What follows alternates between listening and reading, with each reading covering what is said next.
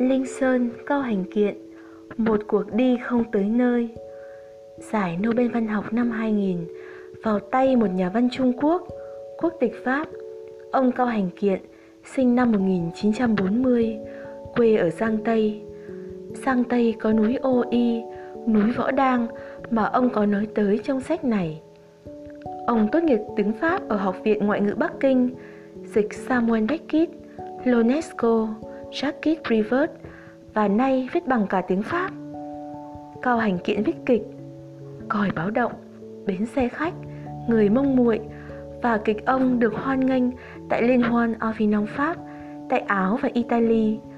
Ông làm thơ, vẽ, tranh mực tàu, quốc họa, viết lý luận. Bài văn ông bàn về kỹ thuật tiểu thuyết hiện đại đã khơi dậy một tranh luận sôi nổi trong giới văn học Trung Quốc những năm đầu một nghìn chín trăm tám mươi. Dĩ nhiên, ông viết tiểu thuyết mà Linh Sơn núi hồn là tiêu biểu. Nhiều người coi ông như tác giả may mắn nhất, trung dung nhất thời này. Linh Sơn rất hiện đại, ở bút pháp, bố cục, trường về ta và chương về mi đối nhau đều đặn, ở dòng chảy gần như nhanh nhang không bờ của viết, nhưng cũng đầy khí cốt, hồn phách Trung Hoa, vừa dân tộc tính, vừa hiện đại, cả hai đều ở mức cao. Ông được Ủy ban Giải thưởng Nobel chọn có lẽ vì lý do đó. Một biểu hiện của kết hợp này là ông đã phát triển thêm lên tiếng Trung Quốc. Đặc điểm được Ủy ban Giải thưởng nhấn mạnh đến trong đánh giá chung. Rất tiếc, khuôn khổ sách không cho phép đi sâu vào cống hiến này. Linh Sơn viết năm một nghìn chín trăm tám mươi hai, xong năm một nghìn chín trăm tám mươi tám. Cũng năm ấy, ông lập cư ở Pháp. Linh Sơn không có chuyện đủ đầu đuôi phát triển cùng với xung đột, mâu thuẫn tới cao trào, theo như chuẩn định. Cũng không có nhân vật, theo như chuẩn định, với đủ đặc điểm diện mạo, hình hài, tính cách, cảnh ngộ. Đây là một gallery, những khuôn mặt thấp thoáng le lói, thậm chí những hình dáng, những bóng, cả ma lẫn ảo thị. Tuy vậy, tất cả hằn sâu vào tâm trí người đọc, giống như các bức thủy mặc thăm thẳm, đẹp nhờ toàn chấm phá. Bút vẽ Cao Hành Kiện đã ảnh hưởng không nhỏ tới bút viết Cao Hành Kiện.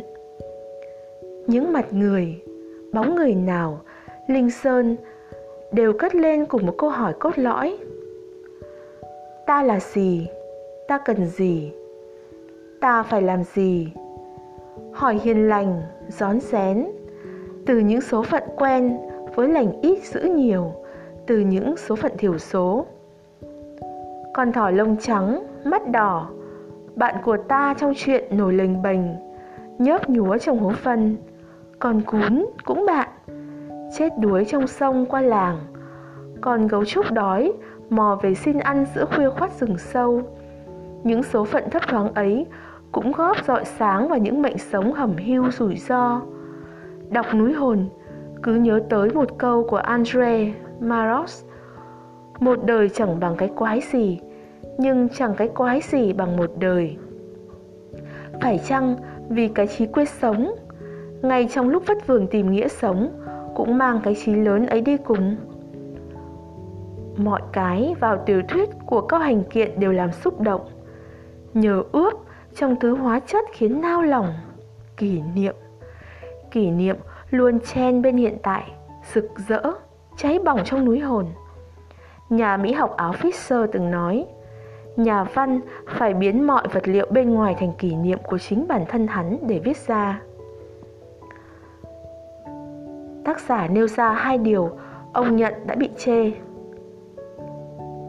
viết không đúng chuẩn và tiểu thuyết không chuyện, không nhân vật. Ông tự bảo vệ ra sao? Đọc sách, ta sẽ tán thành hay phản đối tùy ta. Linh Sơn, cái địa điểm tác giả cất công đi tìm kia ở đâu? Chuyến đi vất vả hình như công cốc, nhưng rất lôi cuốn kỳ thú. Linh Sơn núi hồn ở bên này Ô Y mà. Ờ, ở bên kia Ô Y chứ. Nhưng Ô Y ở về phía nào của sông? Bên này, bên kia. Đường không lầm, chỉ có người đi lầm thôi. Núi hồn có lẽ ở trong ta, nhưng ta ở về phía nào của núi hồn? Phía cộng hay phía trừ? Núi rất nhiều, nhưng chỉ một núi hồn. Người rất đông, nhưng cái hồn người, cái người ra hồn thì sao?